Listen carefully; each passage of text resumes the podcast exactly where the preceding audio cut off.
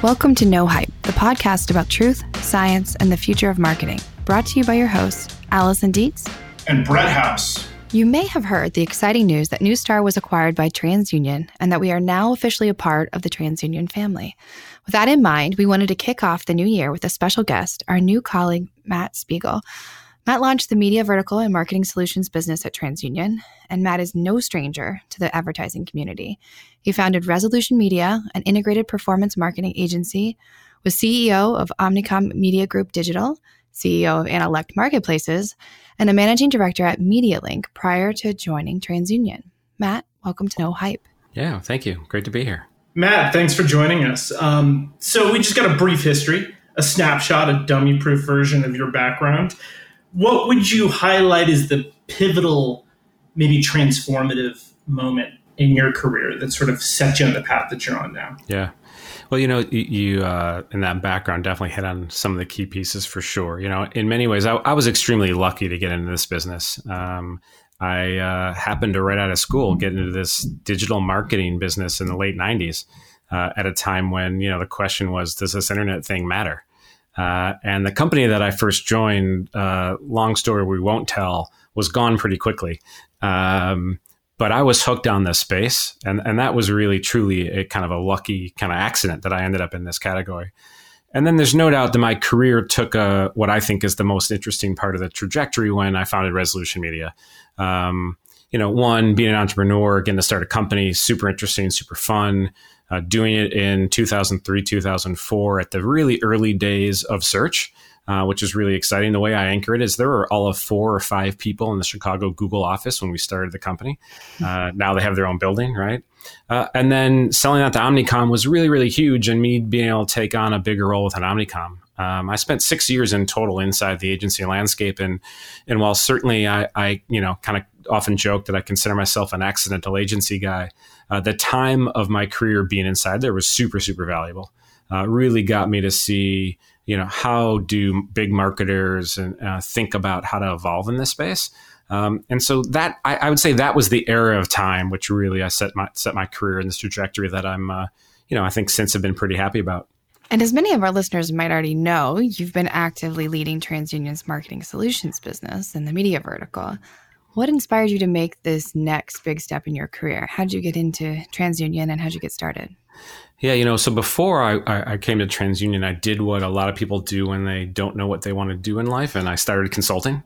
and right, and so I understand, yeah, yeah, yeah, yeah. So I had spent um, six years in the agency uh, landscape, and um, I had then went back to some startup route, and that didn't go as planned. Let's just say. And then I found myself not sure kind of what to do next. And so I'd hung my own consulting shingle, uh, knew, knew most likely that that was going to be a st- temporary step in the in my time horizon. Um, but then was fortunate to connect with MediaLink guys and had really, you know, in total four years at MediaLink and one year on my own. Had really kind of five years of really doing some interesting consulting. And and and for me, what was so interesting about that is I got to watch a lot of cool things in this industry evolve. Um, and a lot of the head of the curve, if you will, or head of the marketplace, both big marketers, big media, big tech. And I had a very cool seat at the table in many cases advising on you know management strategy to tech strategy to data strategy and the like. And so, having done that, and, and actually TransUnion had become a client on that journey, is um, I started to see that the industry was ready for what I probably would have termed the next generation of identity enabled businesses. Um, and I was pretty excited about that because my intersection of strategy has always been at that data and tech meets media. And so what I saw in TransUnion was a company with really, really great assets to play in that space, but not yet at a business being developed. Uh, and so as I got to know the, the team at TransUnion and leadership TransUnion, it was clear they were super committed to building uh, the world class business that we're now all part of. And I love that that kind of, that uh, reference to identity enabled businesses, right? And and some people have poo pooed, you know, uh, TransUnion as a consolidator in the marketing solutions space after all of these acquisitions, TrueOptic, TruSignal, Iovation, Sontiq, Neustar, right? Which I don't think is a fair statement. Uh, what would you say the real value to kind of expound upon what you were just talking about uh, of these acquisitions and of these identity enabled businesses? Yeah, you know, I, I, guess to the extent that uh, consolidator has some bad connotation, yeah, I don't, I don't think we would we'd uh, appreciate that point.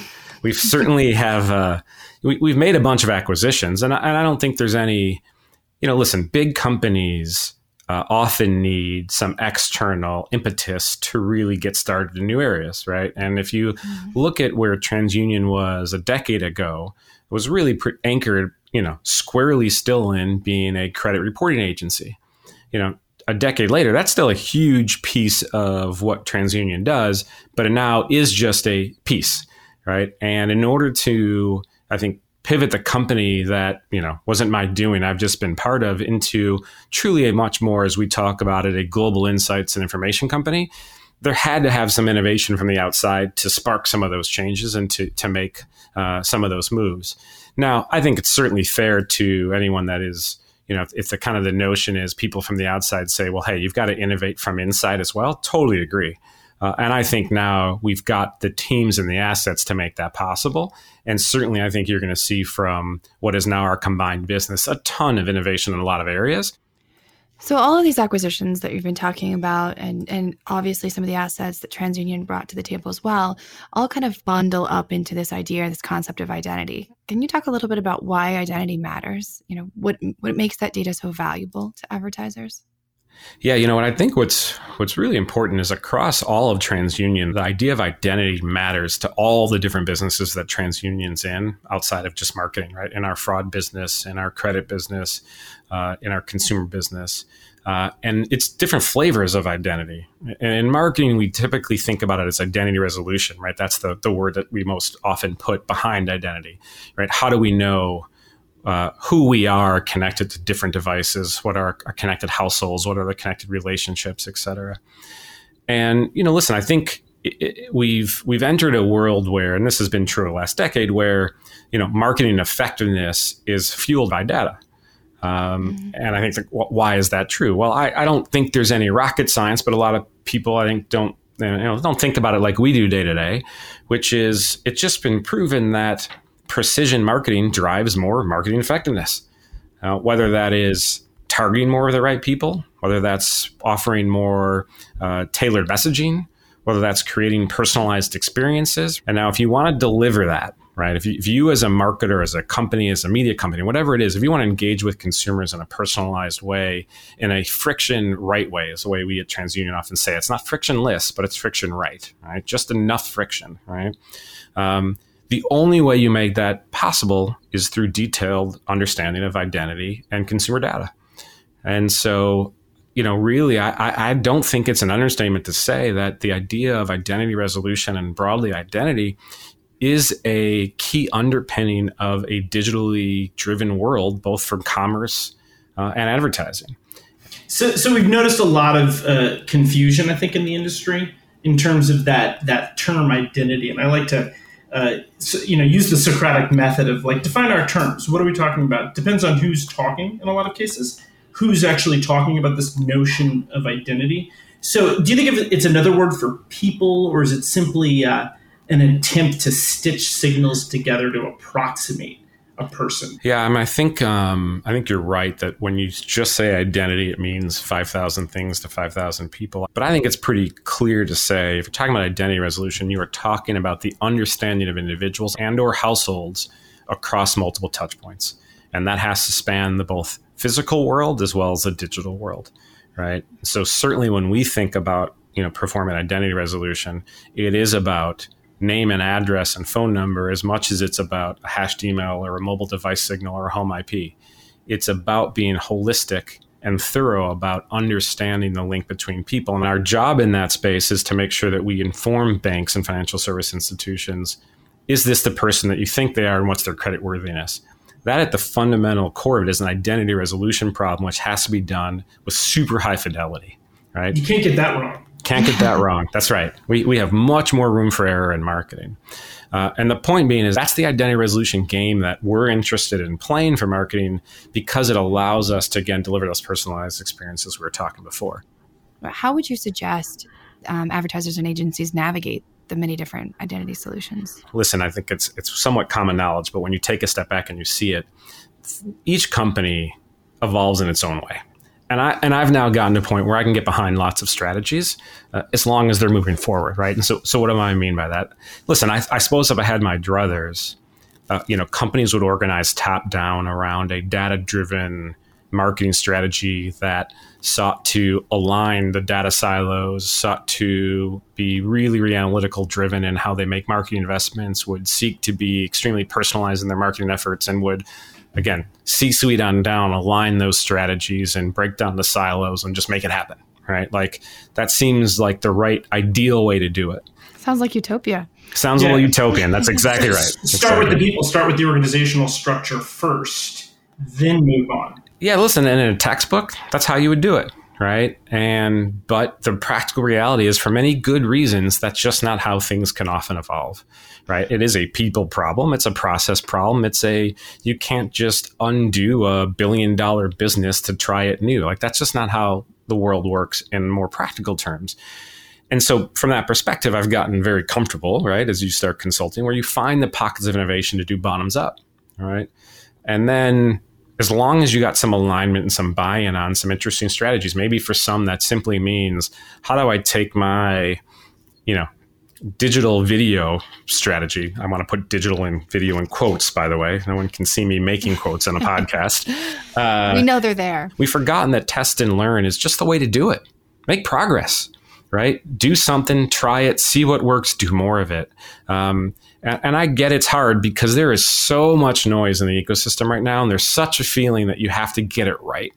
I think the better mentality is do something, make some progress, and you'll evolve. Yeah, yeah step forward. You were say, sort of talking about you know using data and and measuring success, which I think is really important. And obviously, coming from the analytics space, that's something that is near and dear to my heart. So, I'm curious. You know, how do you go about setting those KPIs?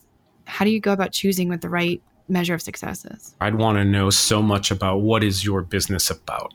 Mm-hmm. Um, and I'd get really comfortable knowing it can't all be about the bottom line. It can't, everything can't be about the bottom line sales dollars because if it is, you're not doing any true R&D. You're not mm-hmm. actually testing and learning if everything has to demonstrate an immediate positive ROI. Now, you then have to figure out what are the right proxies to inform that strategy. And you have to make this r&d strategy a fraction of your marketing investment not the majority of your marketing investment. If you don't have new measurement models you won't try new things. That i'm mm-hmm. confident about. Without new forms of measurement you'll keep doing the same old thing.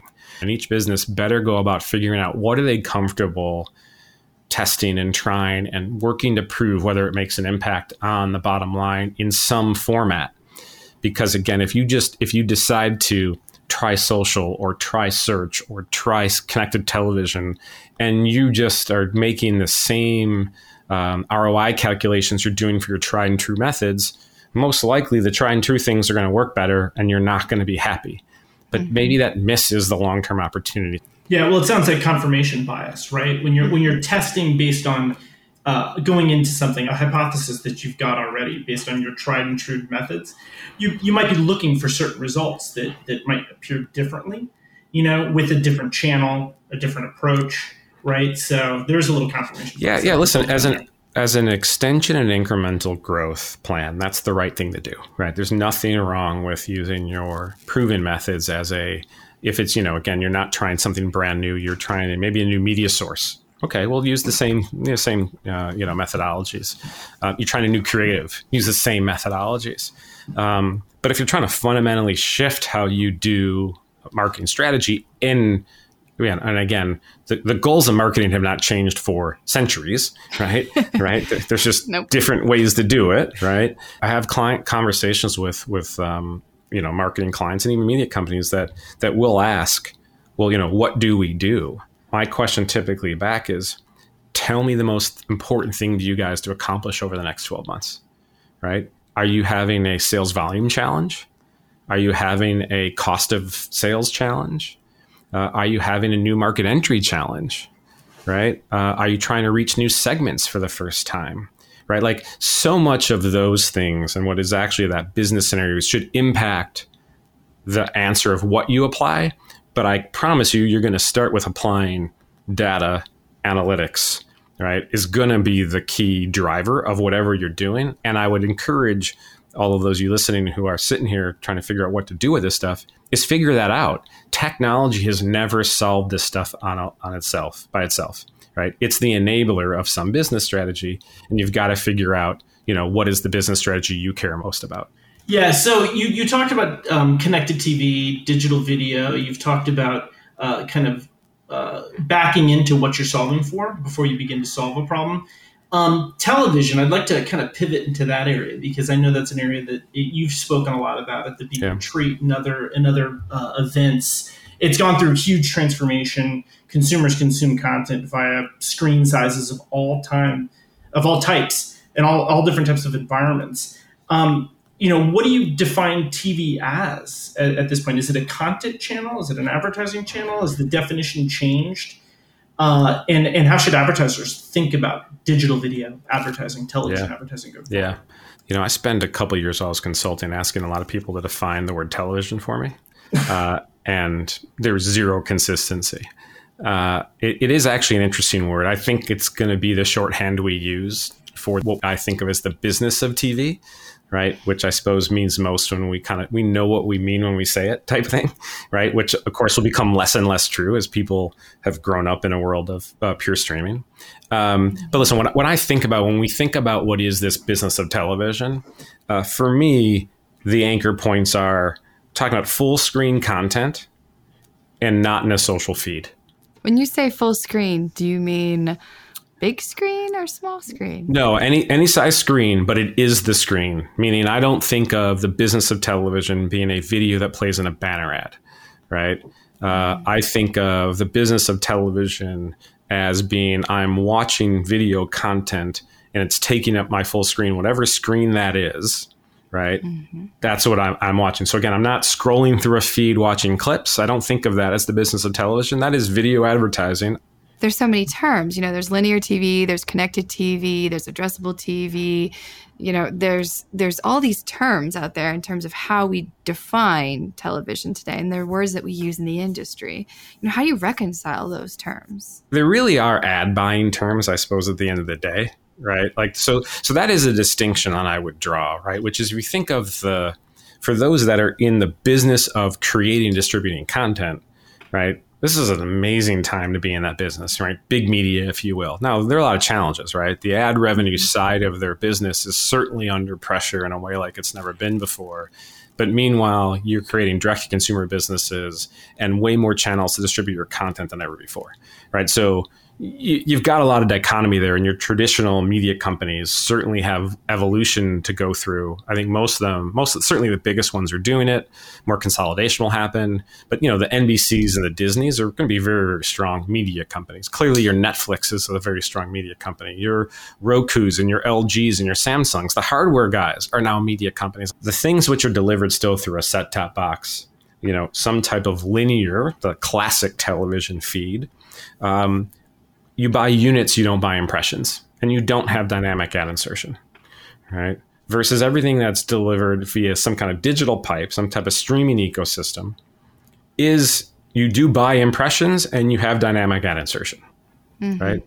That is a major difference for how the ecosystem from an advertising perspective works in terms of how it's served, but how it's consumed is very different. It's it's very similar in in a lot of ways. It's usually on a big screen. That's why I asked that question about big screen versus small yeah. screen. Well, the consumer doesn't care about this distinction. No. You're 100% right. What does happen though is the ad buying models are so different that we as an industry unfortunately still have to care.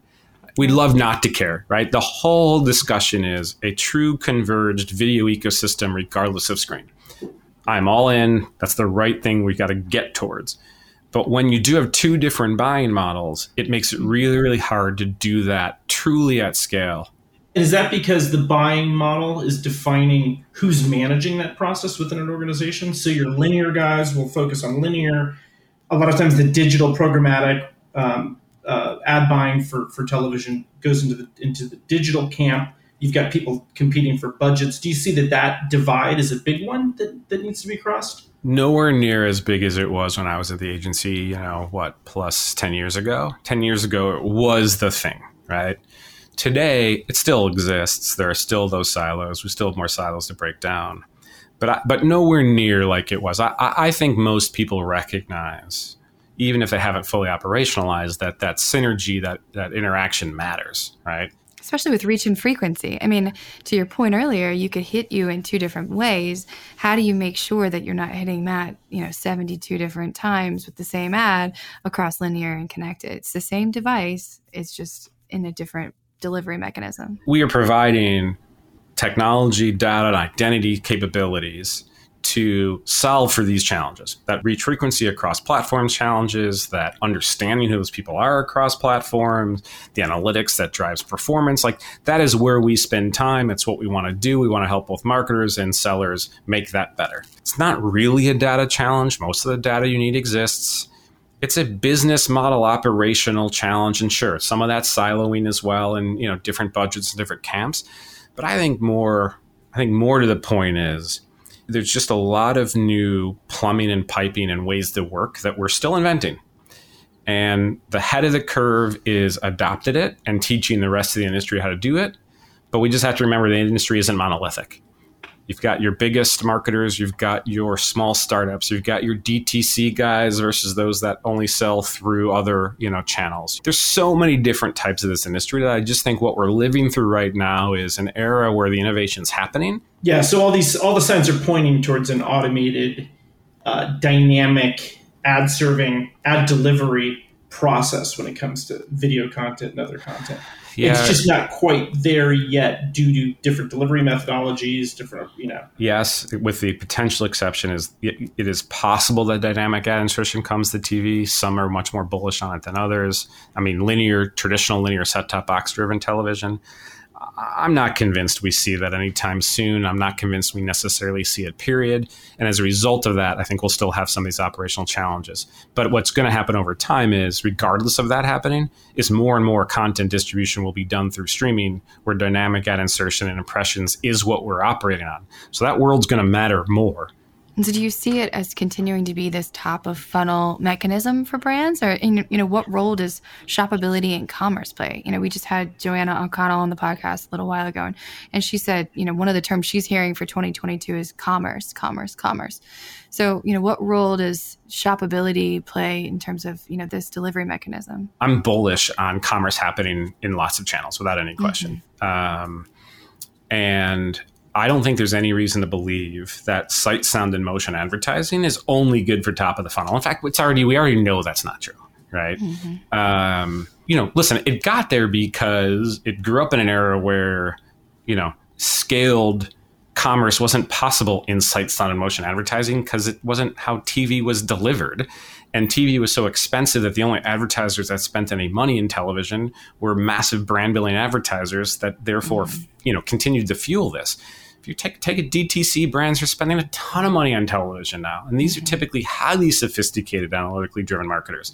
They're definitely looking at whether it's a media mix modeling or some form of attribution to understand the impact that television's having. Yeah, and we discussed in advance of, of the podcast that that connecting, you know, I've talked to a lot of automotive CMOs and, and other big brands outside of the DTC space, but that that are great with the top of funnel, great with the the building mass audience is, is poorly targeted as that might be, uh, and really good at the at the customer acquisition piece of it. So when you're deeper down funnel and you get that email from a, a because you've requested a test drive from an automotive uh, OEM, um, but but the connecting the dots between top and lower is always a bit of a challenge to go from that ch- that that channel like a television channel that's ex- that's typically associated with that exposure that brand awareness play um, to the actual dealership experience uh, there seems to be a disconnect. And I wonder, outside of the, the retail media networks, outside of, of some of the stuff that you've just discussed, if that's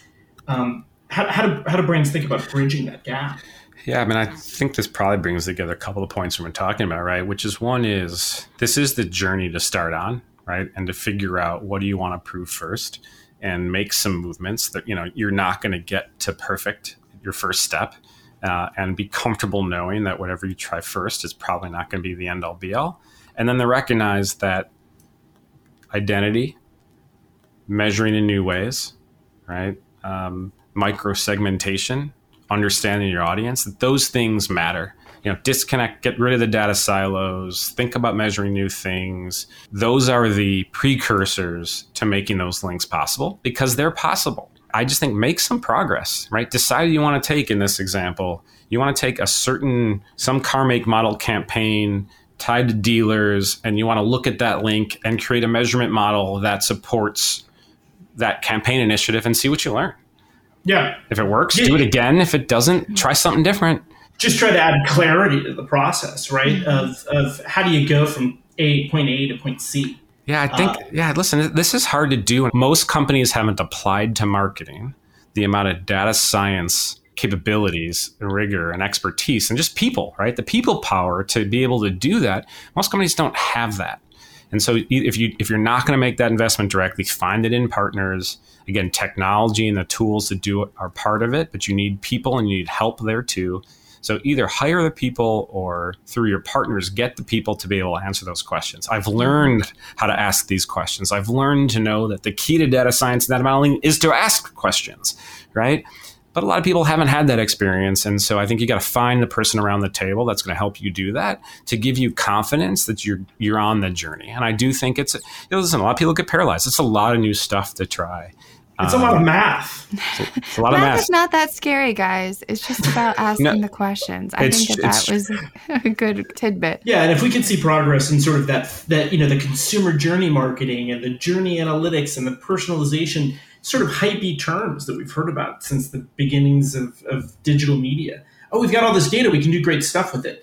I've yet, as a consumer, to see a lot of that really come to fruition outside of a couple of brands that I've had experience with. So it would be good to see, you know, you're right, we're making progress and we're moving in the right direction, and the data science acumen is certainly coming into play as a big focus point for a lot of brands. Yeah, and I think, listen, I, I think you add something which is important, which is I would put the consumer hat on as much as you can right? Uh, and, you know, which is think about if you want to yourself as a consumer as at least an anecdote. Careful, we're, we're not typical consumers by any stretch of imagination. Uh, but but too often we do forget what are the types of things that you know delight and surprise us as consumers right? And I think if we can at least start there, provide some good interest and insights, right? That doesn't mean do what exactly we want, but we know we all prefer experiences which are easy, which feel personalized, which feel tailored, right? That offer me, you know, under promise and over deliver, right? Like all that stuff makes us happy. If we can figure out how to do that in marketing and figure out how to measure that reality, I think you're making progress. We've had some really good discussion. I guess I'm just really curious. We've talked a lot about trends, we talked about identity, we talked about television. What are the three fundamental things marketers really need to pay attention to most in 2022? Yeah, I don't. Narrowing down to three is a tough one. What's the number one thing? Well, I suppose there's some confirmation bias in this answer, but I still think the core of this all starts with understanding and having a really good ecosystem for understanding who you're reaching and how you're reaching them. It all starts with good identity, right? And identity resolution and you know marketing and data attributes to understand people. I just think this is a data driven ecosystem. I still mm-hmm. think that is the core to everything we're doing. Right? It used to be all about scale and tonnage, and now it's all about data to enable precision. So, Matt, it makes it makes me think about uh, when you talk about precision, when you talk about sort of data driven decisioning. I think is a big piece of that because data helps to make decisions. Machine learning, heavy duty math is involved in that. I, I think back to some of the most uh, important experiences I think I've had as a consumer with a brand. Uh, and it, it a lot of times comes back to music. And I'm going to tie in the music topic. Spotify has to be the most efficient um, uh, personalization engine that I've ever experienced in my life in terms of knowing behaviorally uh, uh, what my interests are and, and how to recommend stuff that is going to surprise me. You know, because we talk about surprise and delight, but I'm oftentimes go, you know, saying to myself, how did they know that? Right. And, and how did I not know that artist from 25 years ago that they're recommending to me? So, with that in mind, um, what music has gotten you through, and I know you're a big music fan, Matt. I am. Uh, has gotten you through the pandemic. Has there been anything that sort of resonated with you at, at the core? Yeah. Uh, well, so I do think all behind all of those systems was definitely identity and data, right? Which is a great point. Uh, and yes, yeah. Listen, if I could spend, um, I don't know how many nights a year going to concerts, I would spend all of them. I am a a mix of things. I listen to a lot of the quote jam band scene, if you will. So I'm I am a Phish fan, uh, which will anger some and delight mm. others. Uh, and so there's certainly that dimension. Uh, I'm also really into kind of jazz influenced rock, you know, so everything from your kind of your southern rock to your kind of your New Orleans funk. You know, J.J. Grey is is a great kind of artist. Uh, Nathaniel Rateliff. Uh, a lot of like I'm into guitar meets horns meets kind of interesting bass and drum beats. Nice. That that goes that goes well. You guys would be very disappointed in my 2021 Wrapped. It's nowhere near the level of sophistication that you guys are describing. So I'm I'm very envious. Don't get me wrong, my, my uh, I'm into that stuff too. My kids certainly push that direction as well. There's no doubt about it. Yeah, I, I, think 2021 for me has been uh, uh, it's been sort of a, a, back to the future, right? It kind of brings it brought me back to the stuff that I listened to early on. Miles Davis being late, Miles Davis being a big one. Nice. Well, Matt, thank you so much for joining us. It was great to chat with you. Um, this was a lot of fun. It was great to hear your experience, hear you know your your thoughts on the industry, and, and to you know get to know the TransUnion family a little bit better. So, thank you for your time, and uh, we look forward to chatting again further. Thank you, Matt.